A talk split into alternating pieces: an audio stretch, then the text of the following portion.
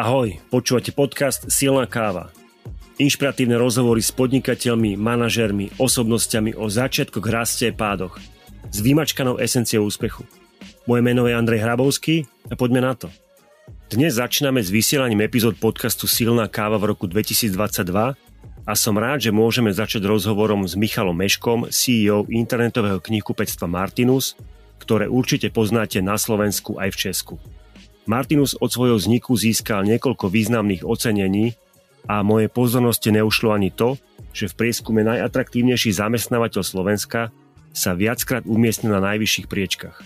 Samotný Michal je držiteľom viacerých ocenení, napríklad EY Podnikateľ roka 2020.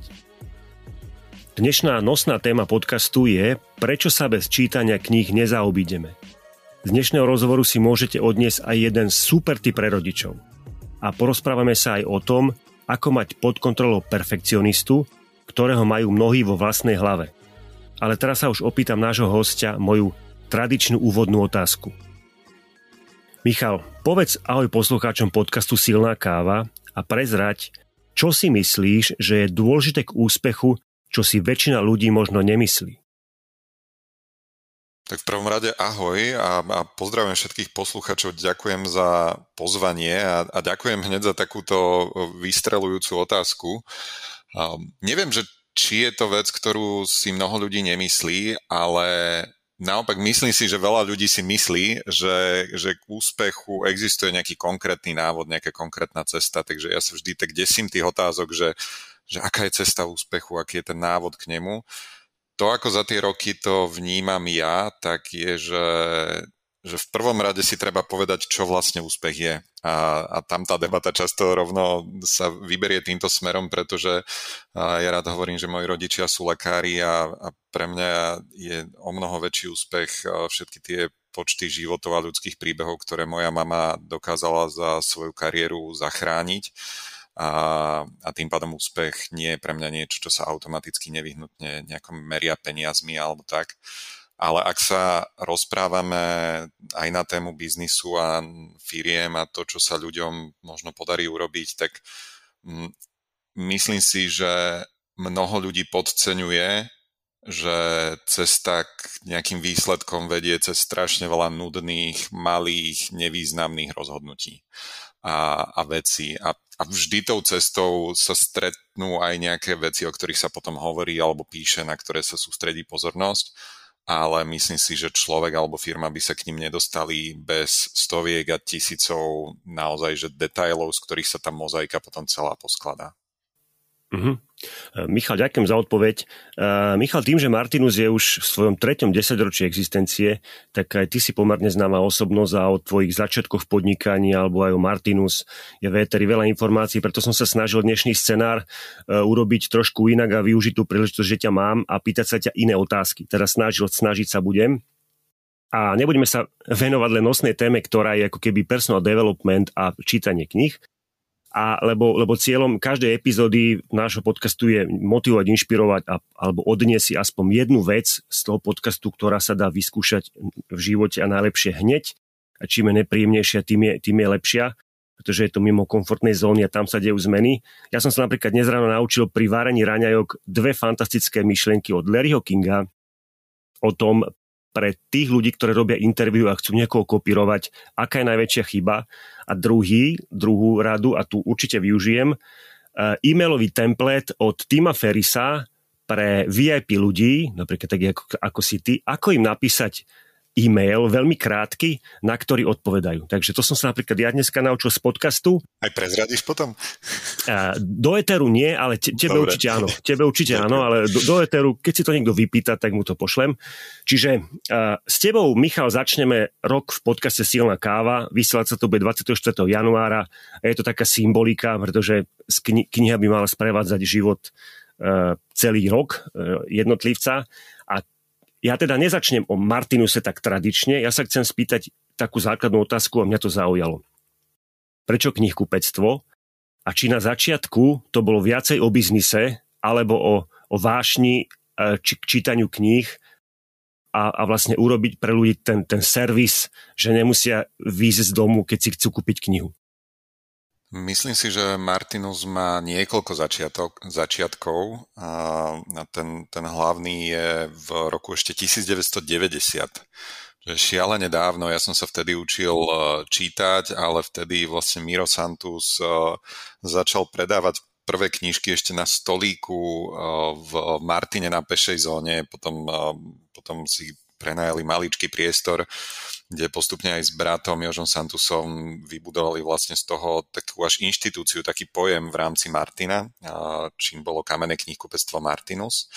A ja, ja z tých rozhovorov, vtedy samozrejme ešte neboli internety, sociálne médiá a, a, a mám milión vecí, ktoré vlastne dnes o každej firme vieš nájsť. Takže ideme len tak s útržkou často, lebo Miro žiaľ už nie je medzi nami, ale našli sme zo pár rozhovorov z novín ešte také z roku 92 a 94. A v jednom z nich som zachytil nádhernú vetu, že keď sme začínali, tak o knihách sme nevedeli veľa, iba to, že sú načítanie a že ich máme radi. A to je možno taká, taká esencia odpovede na, na tvoju otázku, že, že určite na úvod a, a celý čas a doteraz je to v prvom rade, že knihy. To znamená, Martinus nevznikol preto ani nevyrástol na internetový obchod a, a všetko to ostatné kvôli tomu, že by sme hľadali niečo, čo sa ľahko bude cez internet predávať ale, ale preto, že, že naozaj sme milovali a milujeme knihy a hľadali sme spôsoby, ako ich dostať k stále viac ľuďom. Uh-huh. A teraz, keď hovoríš o 90 rokoch, tak, tak kto bol skôr, Amazon alebo Martinus? No kamenný bol určite skôr Martinus, internetový Amazon, ak sa nemýlim, vznikol nejako 95 a, a internetový Martinus 2000-2001 má tie počiatky. No, tak to je výborné. Amazon tiež kedy začínal iba s predajom kníh. No ale my tam aj skončíme. A, a, áno, áno, asi som si to všimol, že sú tam ešte nejaké k tomu nejaké ako keby doplnky, ale Áno, áno, áno. áno. Ale ja, taký ten knihomolský svet sa snažíme rozvíjať, ale áno, toto bolo jedno z takých kľúčových rozhodnutí aj pre nás ešte pred veľa rokmi, že či ísť cestou vlastne Amazonu, a, a, a Alzy, Molu a, a všetkých týchto vlastne obchodov mm-hmm. pre všetko, ale, ale tam si pamätám, ako mi padol normálne, že kameň zo srdca, keď padlo to vnútorné rozhodnutie, že nie, však knihy, proste, že, že, že budú to knihy a, a, a, ja som veľmi šťastný, že, že môžeme ten svet rozvíjať týmto spôsobom. Myslím, že to bolo správne rozhodnutie. No a teraz poďme do tej nosnej témy e, dnešného podcastu a to je vplyv čítania na rozvoj človeka a benefit, ktoré má čítanie oproti iným spôsobom vzdelávania. Ako sa ty na to pozeráš? A potom aj prezrať ten tip, prosím ťa, keď uh-huh. si mhm. pozriem tvoj e-mail, tak pod tvojim podpisom dole je, že ktorú knihu čítaš a vždy je iná. Tak najprv odpovedz na, na, na tú otázku, teda benefit tých kníh a ako sa ty na to pozeráš?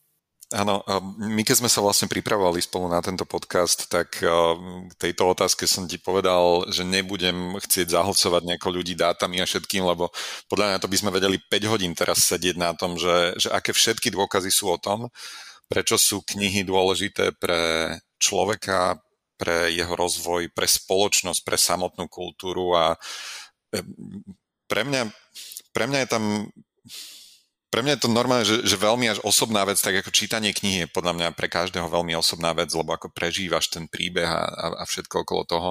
Ja si pamätám, ja tak úsmevom hovorím, že keby som sa ja narodil dnes, tak moji rodičia by definitívne skrachovali, pretože ja keď som bol malý, tak som musel mať všetky encyklopédie, ktoré vyšli, takže ja som od malička naozaj, že, že veľa čítal a chrúmal. A nielen beletriu, ale naozaj aj také, že, že tie rôzne encyklopédie, ako veci fungujú a, a podobne.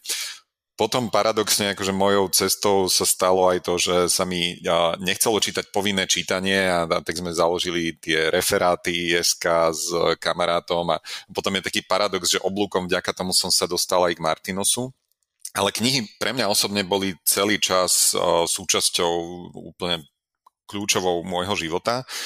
A ja knihy vnímam ako mimoriadne dôležité, možno ešte dôležitejšie v tej dnešnej dobe a tom, čo všetko eh, sa, nás, sa na nás ako keby valí alebo chystá eh, v tej rýchlej dobe, pretože knihy zrazu sú to miesto, ktoré je ktoré ťa dokáže upokojiť, ktoré ti dokáže dať nové myšlienky, kde sa musíš sústrediť, ktoré ti tým pádom rozvíja kritické myslenie, pretože keď chceš pochopiť, kto je vrahom v tej detektívke, tak uh, musíš naozaj si pamätať, čo sa stalo aj pred tými 10-20 stranami.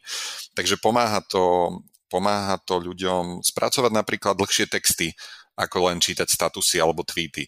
A pomáha to sústrediť sa vďaka tomu, keď ideme na konkrétne implikácie, tak ak, ak človek alebo od dieťaťa dokáže spracovávať aj dlhšie texty, tak asi ľahšie sa napríklad zorientuje v nejakej zmluve, keď ju bude podpisovať. Um, knihy úžasne rozvíjajú kreativitu.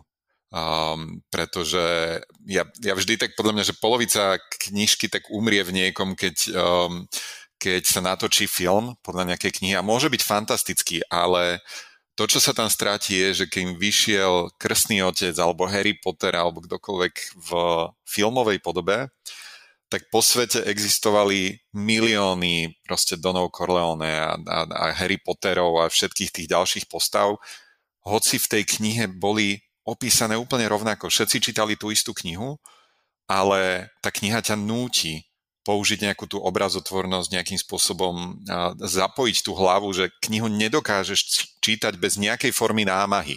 Takže pre ten film sa vieš posadiť a, a proste pozeráš to a, a jasné, že vnímaš dej a tak ďalej, že film je samostatná kategória úžasných umeleckých diel, ale tá kniha ťa vlastne núti sa stať aktívnou súčasťou toho deja.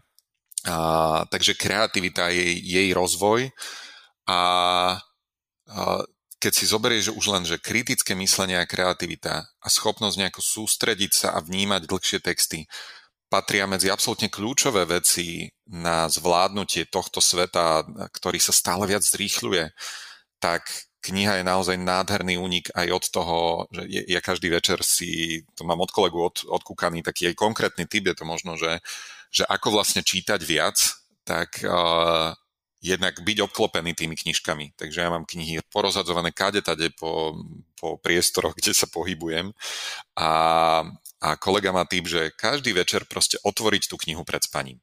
Že aj keď prečíta, že jednu stranu, nevadí, je to OK, ale vlastne urobiť ten zvyk, že, že tú knihu chytím do ruky, otvorím, pri nej sa úžasne upokojím, už mi tam nevybehnú žiadne notifikácie, nemám tam nejaké, vieš, že, že takého chrobáčika, že, a, ešte čekni ten Instagram alebo niečo, že čo je nové, lebo keď už ten mobil držíš v ruke, tak si to pozrieš tak uh, a, a niekedy skončíš na tom, že čítaš vlastne 20 minút, niekedy pol hodinu, niekedy naozaj len tú jednu stranu, ale pomáha to pravidelne sa lúskať tou knihou a mne osobne veľmi aj upokojiť tú hlavu.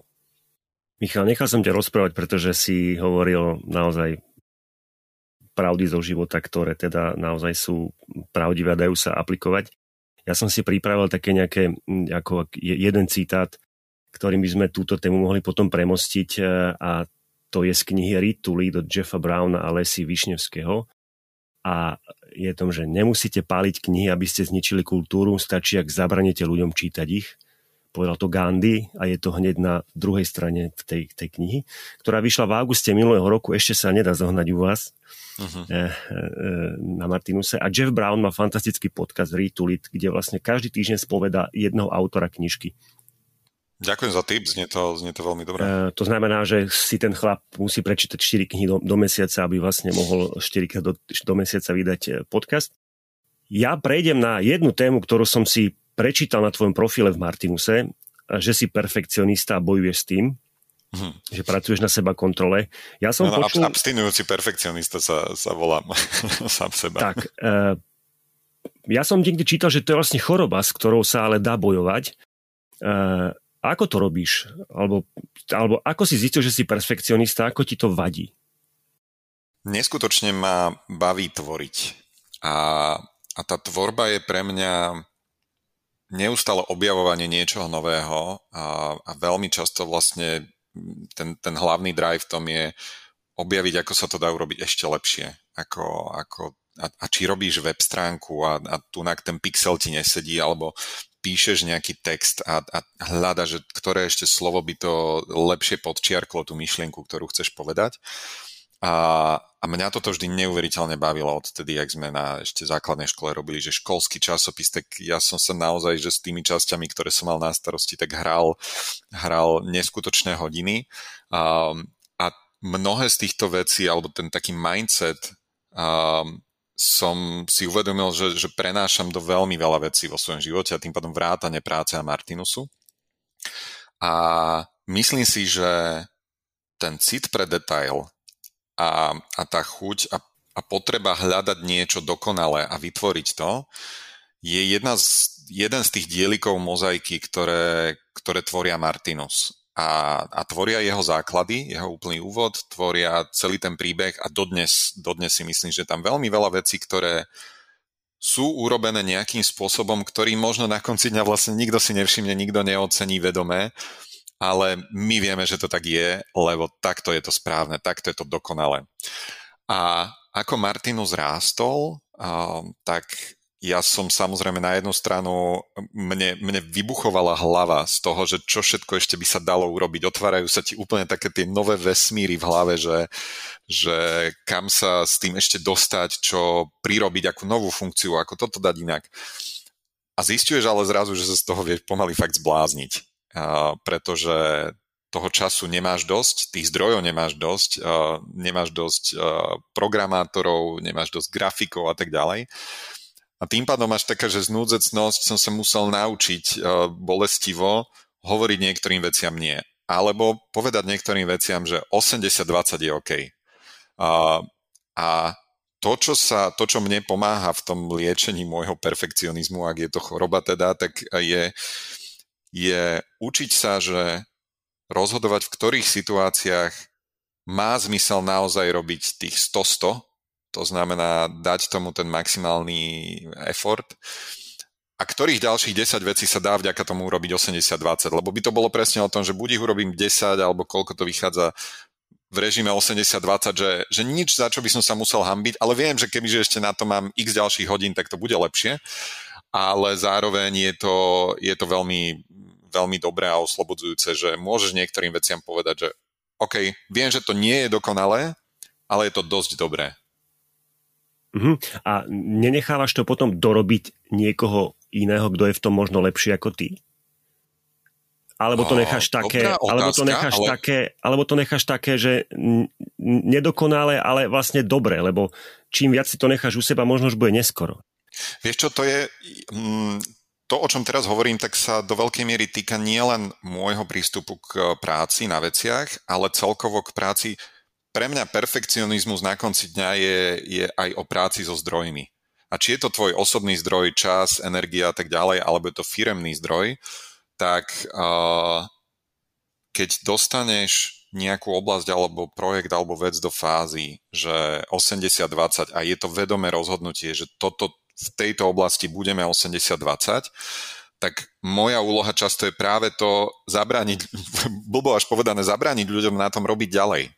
Mm-hmm. Pretože to môže znamenať, že nevenujeme tie obmedzené zdroje a kapacity niečomu, čo môže byť ďalšia vec, ktorá pomôže ľuďom a stále ju stačí urobiť na 80-20, alebo oberáme sa o kapacity venovať sa tomu, čo je naozaj, naozaj to najkľúčovejšie, čo je to naozaj náš najväčší miláčik, ktorému proste chceme venovať tých 100-100 a ten chceme dotiahnuť tak blízko k dokonalosti, ako sa dá.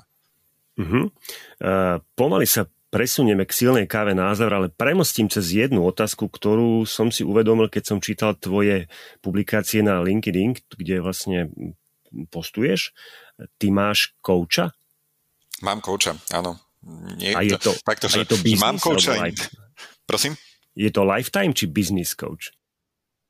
Um, neviem, či som sa niekedy zamyslel nad rozdielom v týchto veciach. Okay. Uh-huh. Ja to beriem, že je to coach pre mňa, pre, pre Michala Meška, ktorý je aj človek, je aj rodič, je aj podnikateľ, je aj manažer, je aj kamarát, je, mám akože jedného kouča, to znamená, ne, ne, nerozlišoval som to.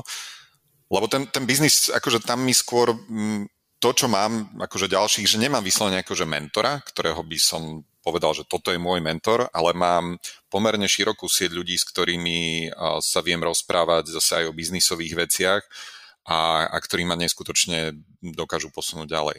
ale kouča, mám, kouča vnímam, že kouča mám pre seba ako osobu so všetkým, čo k tomu patrí.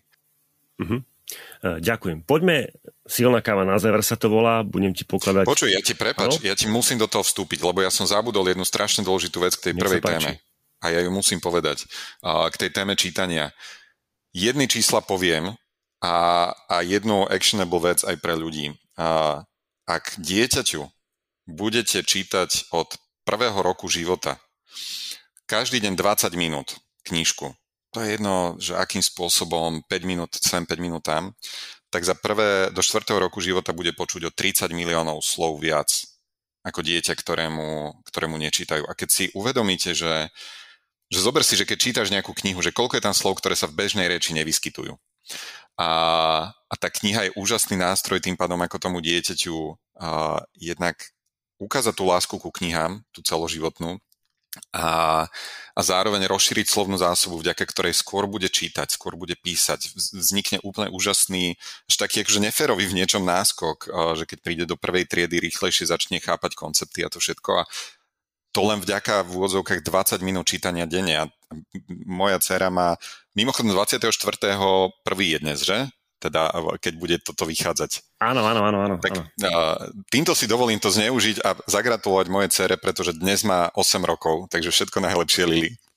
A, a dodnes máme ten, ten pravidelný rituál, nie vždy už úplne každý deň, ale čítame teraz už štvrtý diel Harryho Pottera spolu každý večer, pár strán.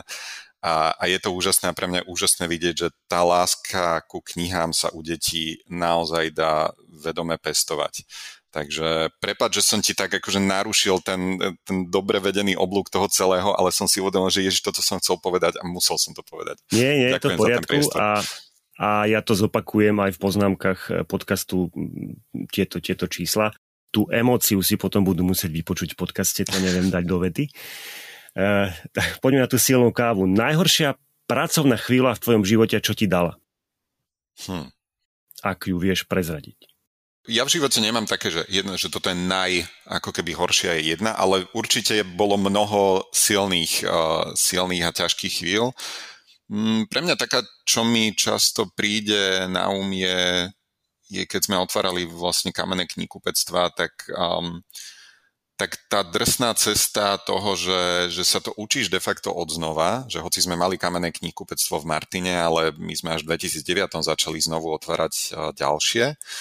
A, a tie veľmi bolestivé poučenia z, z toho, že niektoré veci proste nevieš, alebo si myslíš, že vieš a prehliadneš, alebo konkrétne to bolo nejaké knihkupectvo, kde, kde sme precenili um, to, čo Excel znesie a, a tým pádom sme neurobili správne rozhodnutie, ktoré zrazu po rokoch nás dostalo normálne som mal takú, nie že paniku, ale veľmi zlý pocit z toho, že, že po rokoch nás to dostalo z takej tej komfortnej zóny uh, toho, že, že sa nemusíme ako keby obávať, pretože máme rozumne dosť peňazí na účte, ten biznis proste funguje. My ako Martino sme totiž nikdy nešli na takú tú úplne, že na hranu, že poďme teraz vytlačiť, čo to z toho dá, lebo treba riskovať. My sme skôr ako tu by som sa skôr pomenoval ako risk averse, až týmto smerom. A, a to si pamätám, že to knihkupectvo bola taká facka, taká celkom rána, ktorú, ktorú sme si nejaký čas potom niesli a veľmi ovplyvnila aj naše ďalšie rozhodnutia. V dobrom, ja by som za nič nevymenil tú lekciu a ja som si to vtedy hovoril, že to bol taký môj veľký Harvard, pretože to stálo ešte viac, jak podľa mňa štúdium na Harvarde, ale, ale bola to úžasná lekcia v tom, že že ver tomu Excelu, ale tým číslam nie tomu, čo by si v tom chcel vidieť. Takže to je jeden, jeden z tých veľmi silných pre mňa momentov, ktoré boli ťažké pre mňa aj v um, živote, aj v biznise. Mm-hmm. A neviem, či si mi náhodou neodpovedal aj na druhú otázku, a to je, či máš nejaký aha moment v živote? Aha momentov bolo asi veľa tou cestou. Jeden, za s ktorými teraz príde do hlavy, je, že že aké bolo pre mňa oslobodzujúce uvedomiť si, že nemusíme byť firma pre všetkých. A teraz hľadiska toho, že ako nám pomohlo to budovať kultúru a byť svojí. A dám to možno na takom jednoduchom príklade, ale pamätám si, že ešte tie prvé roky som bol veľmi nastavený na to, že OK, ako to urobiť, aby sme každému vyšli v ústrety vo firme. Čiže máme, samozrejme vo firme máš ľudí, ktorí majú rôzne predstavy o fungovaní a, a je to v poriadku, je to želané, tak to má byť pretože to vytvára tú bohatosť tej firmy, tú hodnotu, ten široký záber a zároveň schopnosť zvládnuť rôzne situácie, ak tam máš rôznych ľudí. Ale sú možno nejaké uh, kľúčové veci, kde cítiš, že tá kultúra že, že potrebuješ byť v rámci kultúry kompatibilný s ľuďmi na nejakej tej kľúčovej úrovni a potom chceš zároveň, aby boli čo najrôznejší v tých takých okrajoch. A mm, pamätám si jednu situáciu, kde sme sa naozaj že veľmi snažili, trápili sme sa tak navzájom s niektorými ľuďmi a mohlo to byť napríklad o tom, že, že my sme si vo firme všetci tykali, ale niekto proste mal potrebu si vykať. Hej, lebo on si tým potreboval budovať akože možno ten odstup, alebo potreboval, uh, ja neviem, že, že nepripustiť si ľudí k telu, alebo nejakú autoritu, neviem, ale veľmi dlho sme sa snažili, tak dobre, tak budeme ľuďom hovoriť, že tak necháme na vás, že či si týkate alebo vykáte, ale bolo to zrazu také veľmi obmedzujúce. Potom sme si povedali, že nie, že budeme si proste týkať, lebo toto sme my, takto to cíti drvivá väčšina ľudí tu. A to neznamená, že to je jediná, že to je správne, ale je to naše. A nemusíme byť a nie sme firma pre každého, je to úplne v poriadku, ale keď už máme tú možnosť, tak si ju chceme urobiť tak, ako, ako sa tej veľkej partii ľudí páči a ako by si to sami predstavovali. A toto bol pre mňa veľký taký aha moment v tom, že, že aha moment sa pre mňa často spája s nejakým ako keby vnútorným oslobodením. A tak ako som spomínal to, keď padlo to rozhodnutie, že nie, nebudeme obchod pre všetko, budeme knihkupectvo, tak to bolo, že aha, tak toto rozhodnutie treba urobiť na to, aby zrazu veľmi veľa ďalších rozhodnutí bolo oveľa jednoduchších.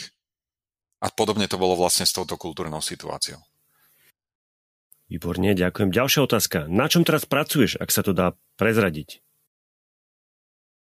Úplne aktuálne pracujeme asi na takom, ešte znovu spamätaní sa z minulého roka, nejakom jeho vyhodnotení, ale zároveň pozerať sa na to, že, že čo tento rok, čo najbližšie roky, pozeráme veľmi dopredu, snažíme sa pochopiť, čo z tých vecí, ktoré sa za pandémiu, za tie posledné už takmer dva roky zmenili, tak ktoré z nich sa vrátia späť, ktoré z nich zostanú zachované, ktoré z nich by sme chceli mať zachované, aj keď by sa ich dalo vrátiť späť. Takže je to taká, také obdobie teraz trošku reflexie a zároveň veľmi milej prípravy na na všetky tie plány a veci, ktoré by sme chceli opäť tento rok posunúť dopredu.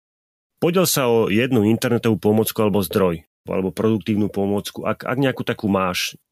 Produktívna pomôcka pre mňa, zvykol som si viacero aplikácií používať, aj, aj platených, aj také, ktoré hoci sú nejaký, že task manager alebo kalendár, tak uh, sú veci, ktoré si proste rád platím a, a medzi ne patrí napríklad aplikácia Things na, na správu vlastne všetkých, nielen tudu, ale ja si tam zapisujem aj nápady a tak ďalej. Mm-hmm. A, a potom je to aplikácia napríklad MindNote. Uh, moja hlava proste funguje celkom šialene v mindmapách, som zistil, odkedy som objavil celkovo vesmír mindmap. Takže nie je to o tom, že by som to robil úplne denne, ale, ale vo veľa momentoch mi nástroj mind, mind mappingu dokáže pomôcť veľmi upratať hlavu a nájsť v nej väčší pokoj. Mhm. Ďakujem. A teraz mám pre teba najtežšiu otázku z celého okay. dnešného rozhovoru, ale pokladám ju všetkým a som zvedavý, jak z nej vybrdneš. Či máš nejakú knihu, ktorú by si, by si odporučil poslucháčom silnej kávy? Uh, toto je ľahká otázka, pretože mám, mám na poličke pred sebou uh, nezdôraznil si veľmi jednu, takže ja sa rozbehnem, ale nie. Okay.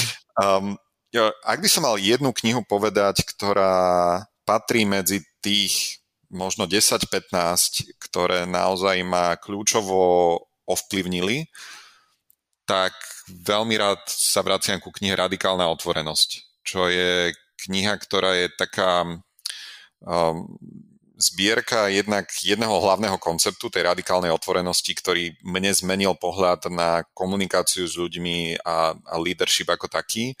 Ale zároveň v tej knihe je množstvo typov na fungovanie vo firme, riadenie, management, um, riadenie tímov a tak ďalej. Takže Radikálna otvorenosť alebo Radical Candor od Kim Scottovej je kniha, ktorá prvých stranách normálne tam bol opäť ten aha moment, jak sme sa o nich bavili, tam bol, že aha, tyjo, toto som presne to, toto som robil ja, toto si viem predstaviť teraz desiatky situácií, kedy som sa presne takto správal, áno, malo to presne tieto dôsledky.